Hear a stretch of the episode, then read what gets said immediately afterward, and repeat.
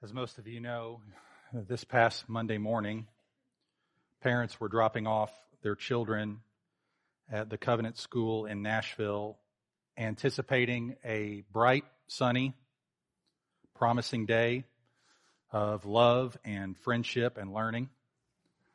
And no one could have possibly fathomed what would happen soon after this when a 28 year old assailant entered the building, opening fire resulting in the loss of three nine year old children, three adults on staff, and finally the shooter themselves.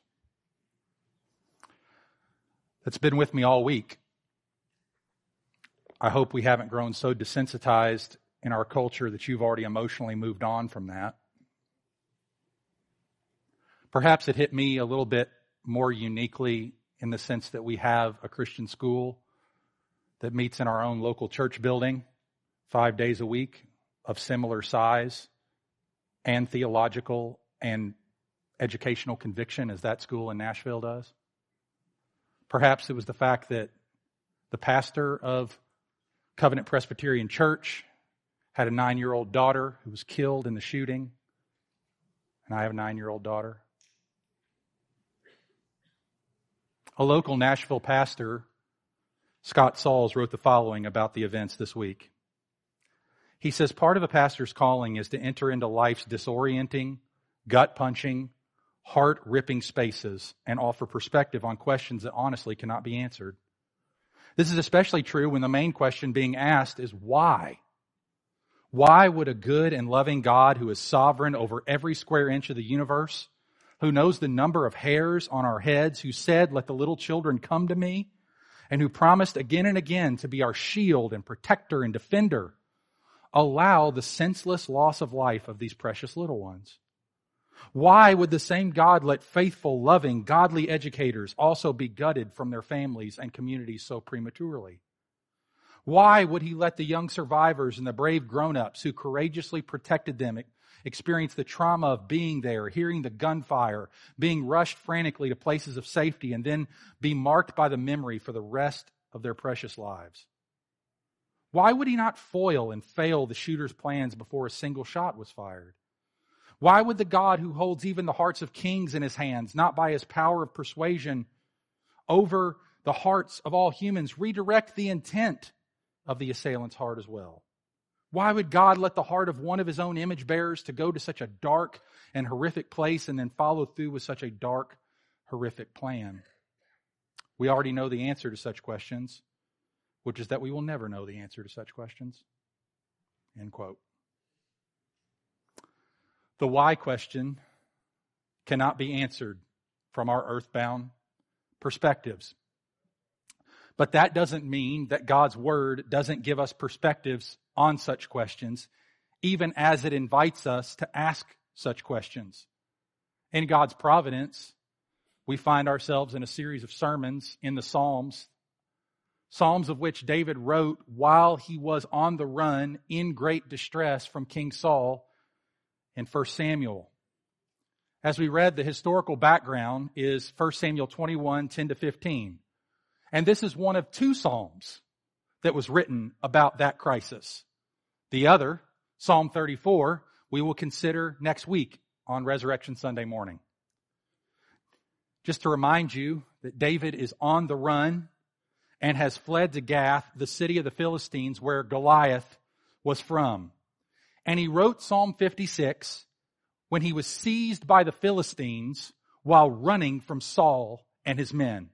David thought he might find refuge there if the Philistines had forgotten who he was, but they hadn't. In fact, some of the servants recognized him and they saw him as the king who was soon to come, and they repeated the refrain that had been sung and said throughout the land of Israel. Is not this king David the, the king of the land? Did they not sing to one another of him in dances? Saul struck his thousands, but David his ten thousands. The Philistines had heard, so they seized him.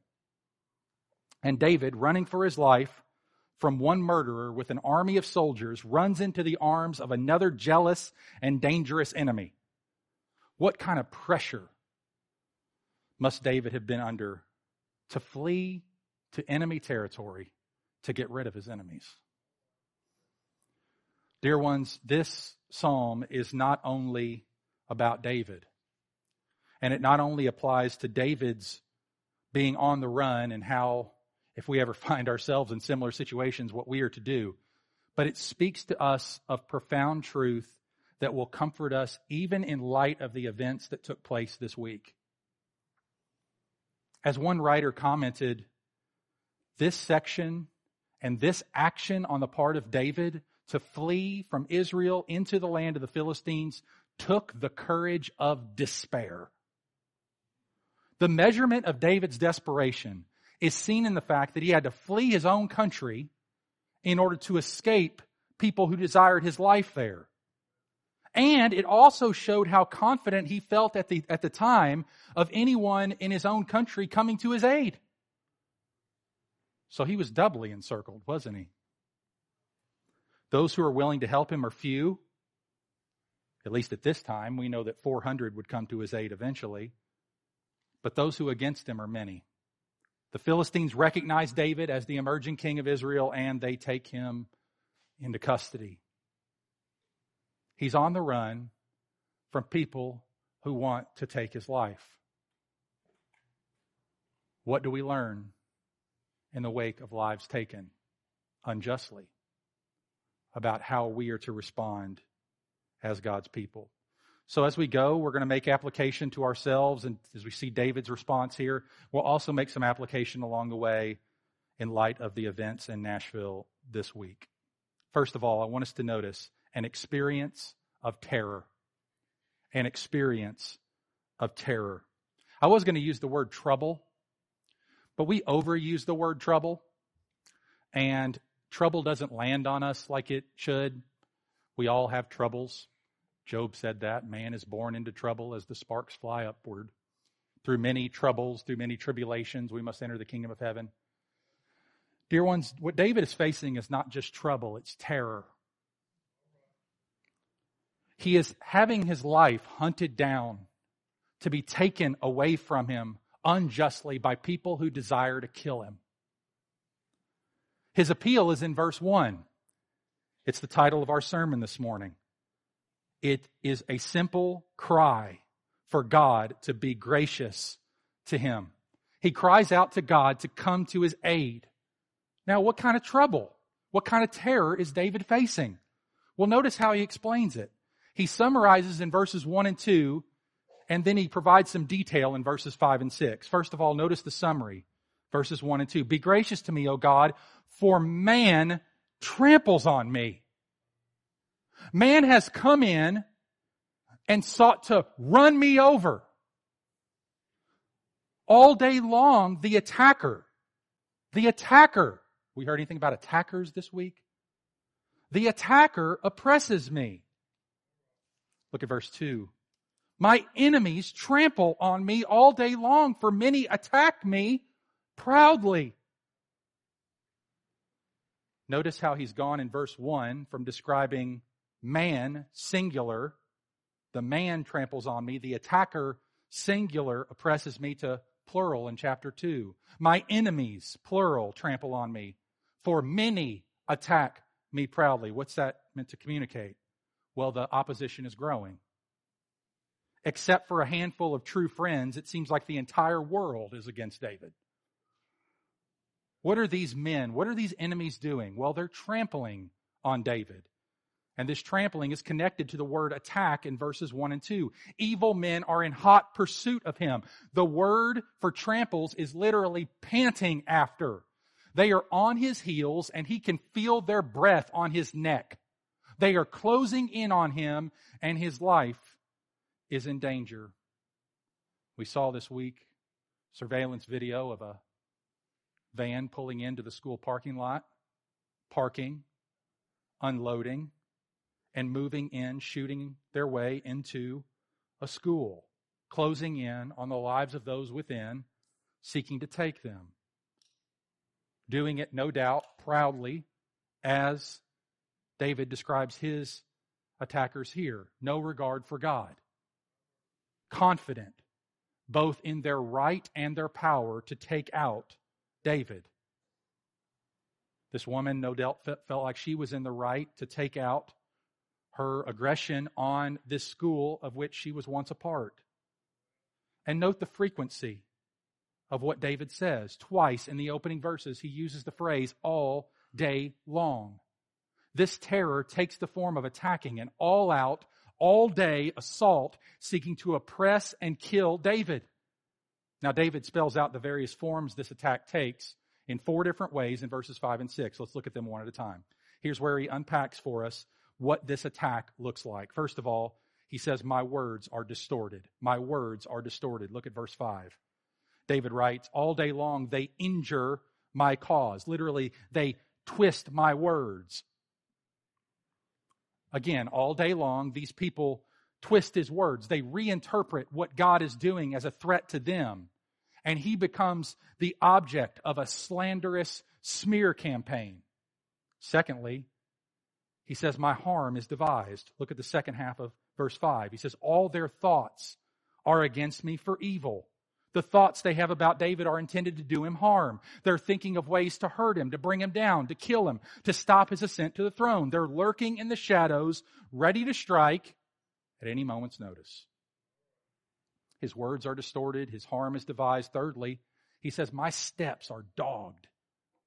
Notice verse 6. They stir up strife. They lurk. They watch my steps as they have waited for my life. They're keeping track of all of his movements, keeping an eye on where he is, where he's going, seeking out people who will give them intel on his whereabouts. They're watching his steps. They're putting their heads together in secret rooms. They're spying on him. They're conspiring together how to find him. We read of the shooter this week of having an extensive map of the entire school, having plans of where they could find and attack the students and the faculty. This ultimately brings us to the main reason for the attack, the main reason that David's words were distorted, the main reason his harm was devised, the main reason his step was dogged, and that was because, fourthly, my life is desired. My life is desired. They want to take his life. He says in verse 6, they have waited for my life. They're eager to pounce on him, to take him out, this terror was real. This terror was painful. This terror was potentially devastating. Like Paul felt in 2 Corinthians 4 8, David feels pressed in on every side, nowhere to go, nowhere to run, trapped, as it were, at the hands of his enemies. That's his experience of terror. It was an experience not unlike what the faculty and the school, family, of Covenant School is doing right now, even as they gather in their churches all across the city of Nashville. We join with them in their laments and their grief as they sing and pray and try to process all that's taken place. That's an experience of terror. Secondly, an expression of trust. An expression of trust. Now, what would be the natural response of David or us or the covenant school community to all this terror? What's the natural human response? Fear. Fear. This is why David uses the word afraid three times in these verses. And we can certainly relate. When lives are lost, especially in such a senseless and rupturing kind of way, the protest of Martha, who had just buried her brother Lazarus after a premature death, her protest feels right. She said in John 11, 21, Lord, if you had been here, my brother would not have died.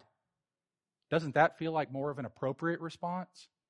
Lord, if you had been here, shouldn't we confront God for abandoning us in our times of greatest need? Should we give voice to the feeling that He didn't come through for us even when we cried out to Him in fear and despair? Do we challenge him for not doing the things we know that he's supposed to do as a God who protects and defends and upholds the weak? When tragedies involving death of children and their beloved educators happen, is it right to question God? Is it right to confront him for his inaction? Is it our place to question him even for these things? Well, after losing his wife to an untimely death because of cancer, C.S. Lewis dared to question God in a similar Martha like fashion in his book, A Grief Observed. He said, quote, Go to God when, you, when your need is desperate, when all other help is vain, and what do you find? a door slammed in your face, and a sound of bolting and double bolting on the inside. And after that, silence. End quote. No doubt, maybe some families are even experiencing that now, feeling like God has not only bolted the door, but double bolted it, and remaining silent in the face of such tragedy and terror. But how does David teach us to respond here? How does David respond to his experience of terror as his life is hunted down at the hand of Saul and his men? Well, he expresses trust in God. And this is what our brothers and sisters in Nashville are doing this morning. They're expressing their trust in God. David does that four ways. Let's look at verses 3 and 4 and 10 and 11 and see the ways that David expresses his trust. First of all, David consciously trusts in God. David consciously trusts in God. Notice verse 3. He says, When I am afraid, I will what? I will trust in you. God knows you're afraid, David. God knew the children were afraid. The teachers are afraid. The families are afraid. He doesn't condemn people for their fear, but he calls us to trust, uh, trust him in the midst of the fear.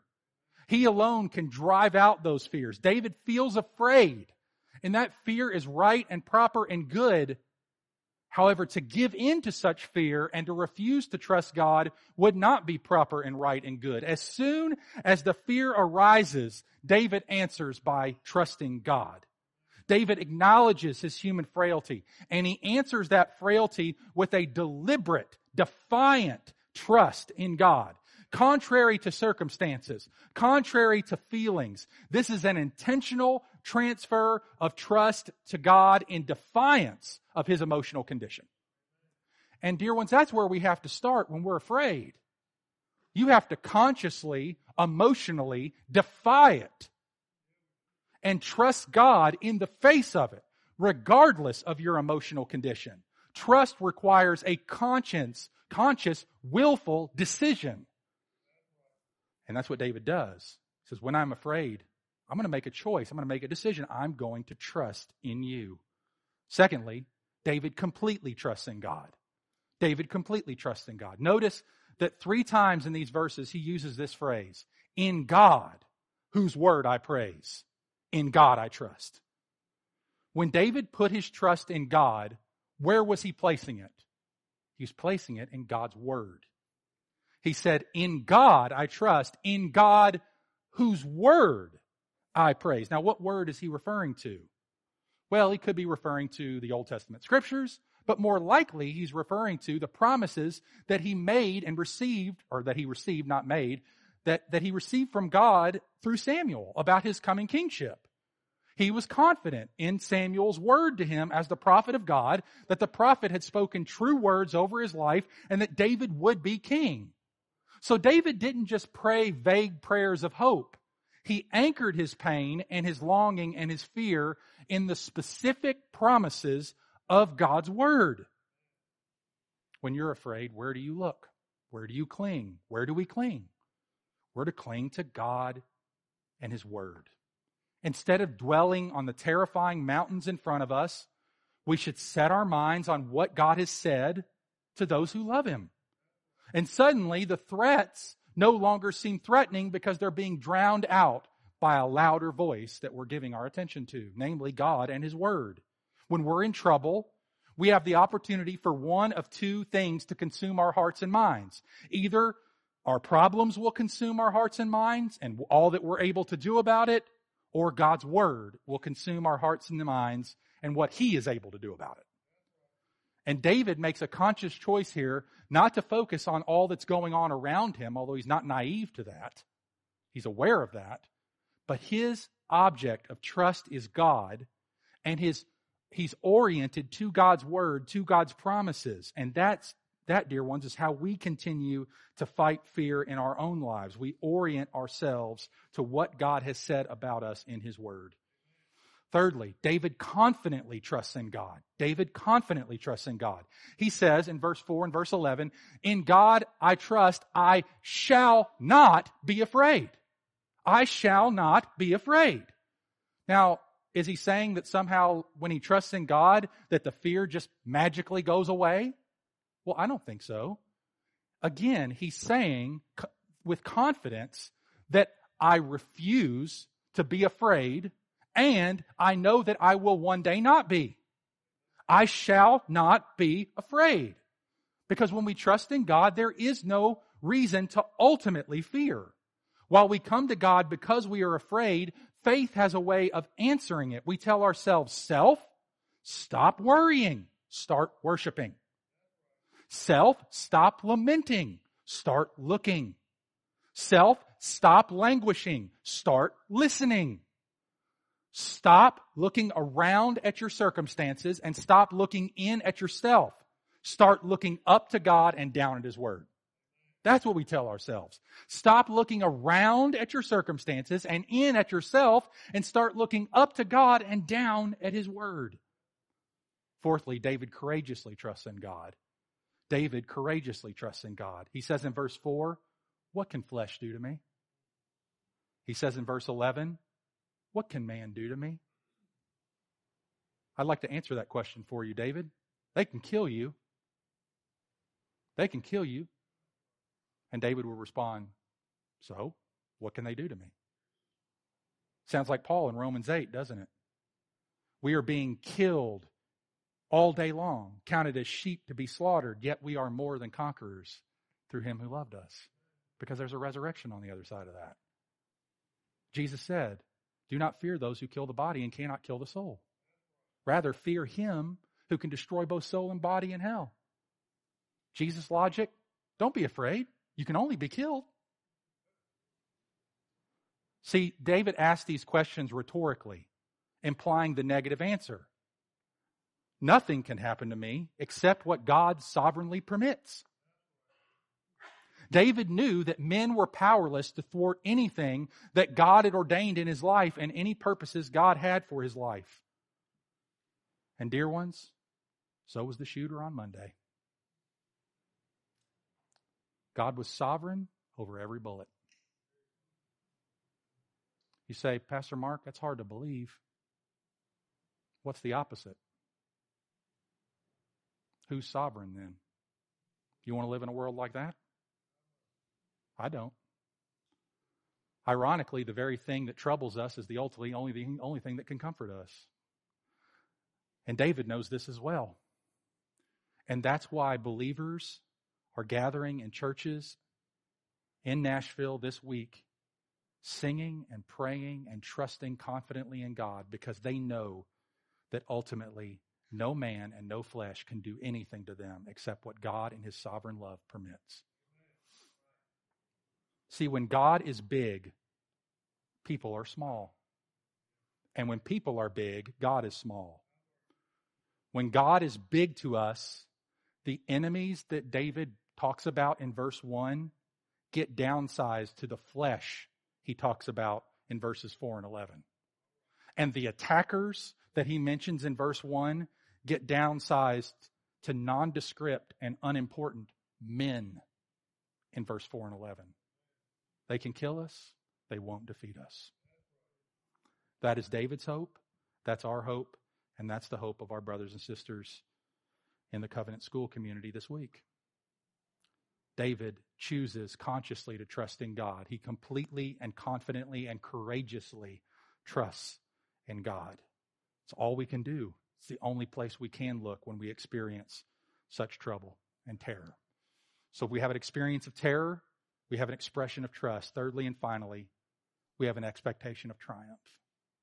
We have an expectation of triumph. David says four words that speak to our glorious future and our certain hope and provide immense comfort, not only for David, but for us in light of all that has transpired this week. First of all, notice what he says in verse 7 My God is just. My God is just. Verse 7, we read, For their crime, will they escape? For her crime, will she escape? No. My God is just. The judge of all the earth will do right. That's where David looks. That's where we look. In wrath, David says, cast down the peoples O God. David is confident that God will not allow those who oppress him to escape divine judgment. He wants God in his righteous anger to bring vengeance and retribution upon them because of their sin.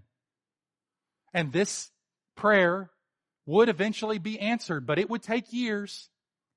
We read in 2 Samuel chapter 5 verse 17, when the Philistines heard that David had been anointed king over Israel, all the Philistines went up to search for David, but David heard of it and went down to the stronghold. Verse 25, and David did as the Lord commanded him and struck down the Philistines from Geba to Gezer. The whole land wiped out by David. God is just. God answers the prayers of his people for God to send divine judgment on their enemies. And he did, but it took years. 2 Samuel 8 1, we read, After this, David defeated the Philistines and subdued them, and David took Metheg Ammah out of the hand of the Philistines. David defeating the Philistines as he becomes king of Israel. We'll see that more when we get to 2 Samuel. But notice, God is just. God answered David's crimes. These Philistines that were oppressing him, these men of Saul who were coming after him for their crime, David asked, will they escape? No, they won't. God, in his time, will execute his justice. Just because God's justice doesn't respond immediately doesn't mean that God is not just. Nor does it mean that God's justice will not respond. As one writer says, the wheels of God's justice can grind slowly, but they grind exceedingly fine. What do we do in the midst of that? No doubt, some justice was given on Monday morning. After 15 minutes, the police responded quickly and swiftly and textbookly took out the shooter at Covenant School. That was an expression of God's justice. However, that's not the only justice we look for. We look for a justice to come to the earth in which things like that not only don't happen, but police aren't even needed and such activity isn't even thought about. Right before Jesus shouted, Come forth, into Lazarus' tomb, and the dead man came forth and lived again, what does it say? Jesus was deeply moved in spirit. Now, what does that mean? The literal meaning is that Jesus was furious. He's likened to a raging bull with flaring nostrils who's about to rush and attack and trample on its prey under its heavy and insurmountable feet. We read at the beginning of Psalm 56 about men who desire to trample David. You know, there's another man who desires to trample something. Jesus Christ, the God man, desires to rush and attack and trample with his insurmountable and heavy feet death itself. He's not passive. Jesus, far from it, he is a raging, trampling bull who rages at and will trample over death and restore all that it has and has and has taken and will take. Anything that's been lost at the hands of death. Our Lord has his own reasons for everything, including why he waited several days to go visit Lazarus and let him die. We know one reason. It was so he'd raise him from the dead and so he'd be glorified in the midst of the people and that so he could treat teach the people there that they themselves, if they believe in him, would be raised from the dead as well. Mary and Martha not having Jesus' presence for four days after their brother died and allowing the universe to be deafeningly silent after his own death until the third day does not mean that God does not hate death and will not eradicate it. God is just and he will one day kill death entirely. Secondly, David says, Not only is my God just, but my tears are bottled. My tears are bottled. Notice verse 8. He says, You have kept count of my tossings. Put my tears in your bottle. Are they not in your book? Precious, precious truth. Tears are a natural and appropriate part of sorrow. God knows your sleepless nights. God knows all the tears you've cried, all the fears you've spoken and that you've not spoken. It's all laid bare before Him. He's kept track of every single tear that has fallen this week from the faces of His people who have lost children and friends and brothers and sisters whom they have known or know people who know them, every one of those tears has gone in God's bottle. Every single one. And also every single sleepless night that was experienced by every single one of our brothers and sisters this week. All their tossings, all their fears, God knows them all. And David here asks God to record his lament, to take note of his sorrow. He asks that God would register the record of his tears in the scroll of heaven to note each and every sorrow he is experiencing. What's the point? The point is that God pays attention to the details of the things that break our hearts. And he records them in his book and he assures us that he knows us and them better than we do. Jesus reminds us, even the very hairs of your head are all numbered. Fear not, you are worth more than many sparrows. God sees, God knows, God records. Who can keep track of numbers of hairs? Who can keep tracks of number of tears? God. Because God is trying to communicate that He cares about the things that trouble you. I often think of the ending, ending of Exodus chapter 2. Remember, after God's people are crying out for deliverance, this is right before God calls Moses, years before the deliverance would actually come we are told four things in Exodus chapter 2. God hears the people's groaning. God remembers his covenant. God saw the people of Israel. And what? God knew. God knew. Sometimes that's all we need, isn't it? All I need to know is God knows. All I need to know. If God knows, I know all I need to know. And He does. And we can. Thirdly, he says, Not only is my God just, my tears are bottled, but my soul is delivered. My soul is delivered. Look at verse 9. Then my enemies will turn back in the day when I call. This I know, that God is for me. Verse 13, For you have delivered my soul from death. Yes, my feet from falling, that I may walk before God in the light of life. How can this be? David issues this strong declaration of praise, even in the midst of all this mounting terror. These words should take our breath away. This I know, he says in verse 9, my God is for me. What? God is for you, and this is what happens to you? Boy, I hate to hear about those he's against. How can David say those things? Because he knows how God is for us. And it's not by alleviating all our troubles. God was for Jesus and it sent him to the cross. God is for you when your words are distorted. God is for you when your harm is devised. God is for you when your steps are dogged. God is for you when your life is desired. We need to know when all the circumstances speak to the contrary, God is for me. He's on my team. He has my back. We need to know that God never leaves us. He never forsakes us, even when all of life looks like He is doing that. And if God is for me, then He's orchestrating everything in my life for my good. I can trust Him even when everything looks dark. He tells me not to be afraid. He will take care of me. We need to know that nothing can separate us from the love of God that is in Christ Jesus, our Lord. Where does David look when he wants to know that God is for him? Verse 13, you have delivered my soul from death. That's where he looks. Had, God hasn't delivered his physical life from death yet. He's still on the run. Now, we do know that he got out.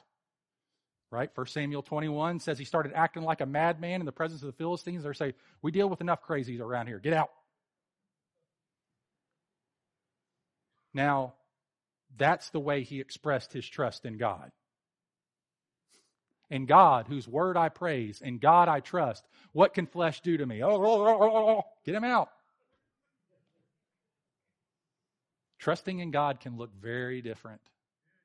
And sometimes we can read, we can read 1 Samuel 21 and be like, wow, doesn't look like David's trusting God.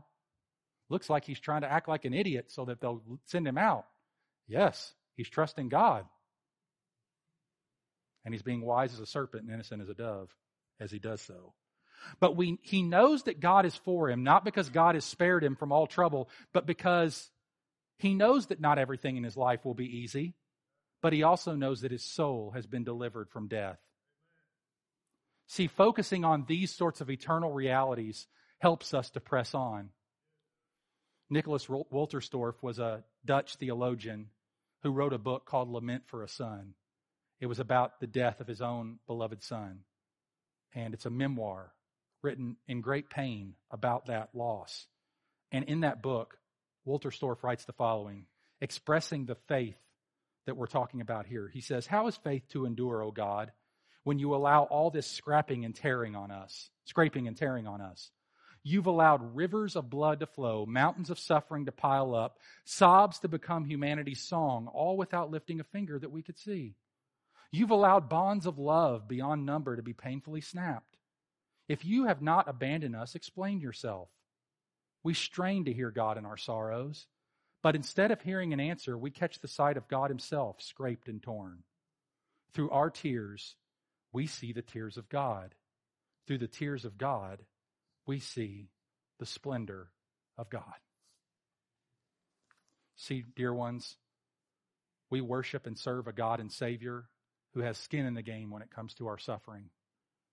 Our Lord Jesus knows what it's like to suffer unjustly at the hands of people. He knows what it's like to have his words twisted and distorted. He knows what it's like as the son of David to have harm devised against him and to have his soul and life plotted and hunted down. And he confidently and consciously and completely trusted in the Lord, committing himself entirely to God's care for our salvation. And as a result, he came out on the other side three days later, triumphant over his enemies, proving that God is just, proving that, yes, God kept the tears of Jesus in a bottle. Yes, God would rescue him as the son of David. See, dear ones, Jesus experienced Psalm 56 in a far deeper way than David ever did or ever would. Because his soul was delivered over to the wrath that David called down on his enemies. Because Jesus suffered in our place for our sin, poured into his soul was the very wrath that we deserved for our sins for all eternity. That was something David never experienced. He didn't experience suffering eternally for his own sin, let alone the sin of a multitude that no man can number, and yet Christ did. Christ suffered in our place for our sin under God's wrath, the wrath that was reserved for us as God's enemies.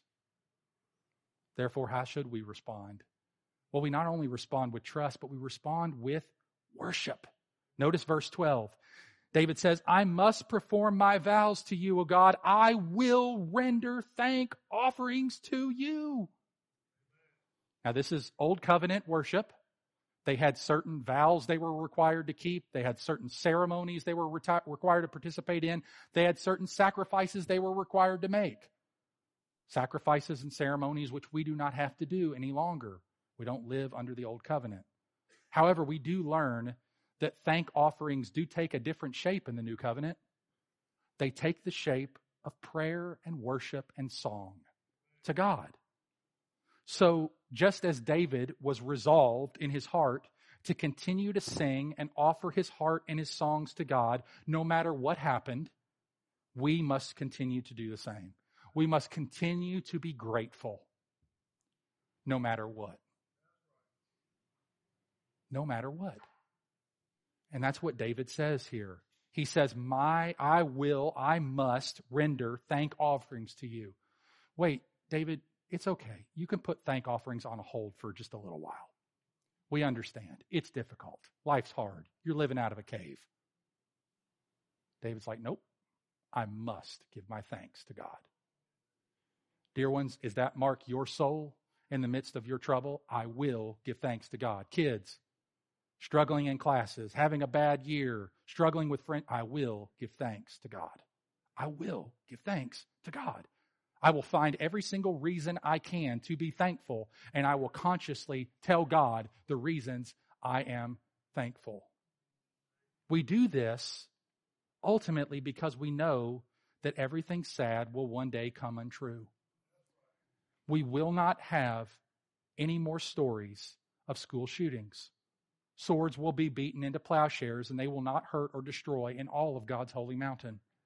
Death will be no more, and neither will there be sorrow, tears, or any more pain, for the former things have passed away.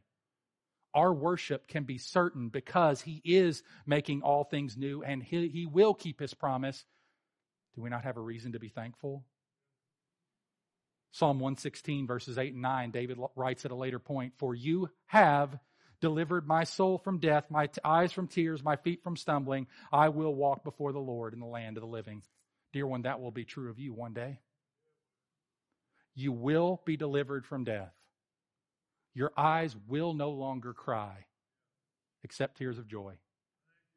Your feet will not stumble, and you will walk before the Lord in the land of the living. Why? Because Easter's coming. Easter's coming. Next Sunday, Easter's coming. You will be delivered from death because Christ was delivered from death. You will be delivered from tears because Christ was delivered from tears. You will be delivered from having your feet stumble because Christ was delivered from having his feet stumble. And you will be delivered into the land of the living to walk evermore in the presence of God, with God and with his people because Christ went before you. Now, Easter is coming next Sunday, but we live our lives between Good Friday and Holy Saturday. And we need to know the end of the story. We need to know that the story doesn't end with Joseph in prison or Jonah in the whale or Jesus in a tomb. A death bringing Monday that we experienced this week leads to a death conquering Sunday that we will experience this, this Sunday and next Sunday and every Sunday that we celebrate the resurrection from here on out. And that's how we face death. That's how we get through terror. That's how we continue to trust God. We know He's just. We know our tears are bottled. We know we can confidently rest in His goodness and in His plan. We know that our souls are delivered and therefore we will offer Him thanks until we dwell forever with Him in the land of the living. Let's pray. Father, thank you so much for your word. Thank you for your providential care for us, even though this sermon, this text was planned months ago. Lord, it was exactly the text we needed to come to this morning in light of all the events that we've experienced this week. Thank you for the reminders that you care for us.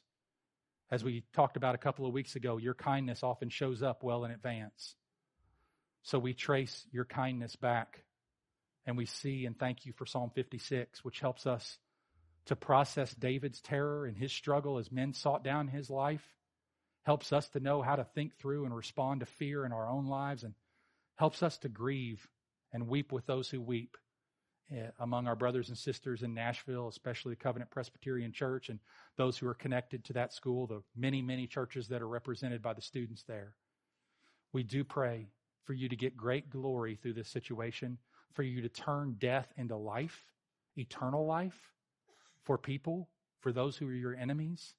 We pray that you would reconcile them to yourself through the gospel. We pray that you would make your church strong and courageous in these days, even as they grieve with hope. We pray that they would be an effective witness in Nashville, all throughout that city, which is growing as it seems by the year, and more and more people flooding into it. We pray that more and more people would encounter Christ as you bring good out of evil. Lord, we know that you are able to do it. You've done it millions of times. We pray that you would do it again for your glory and comfort your people as only you can in the midst of it through your body, through your word, and help us to trust you confidently, courageously as we go forward. In Jesus' name, amen. Let's stand together and sing.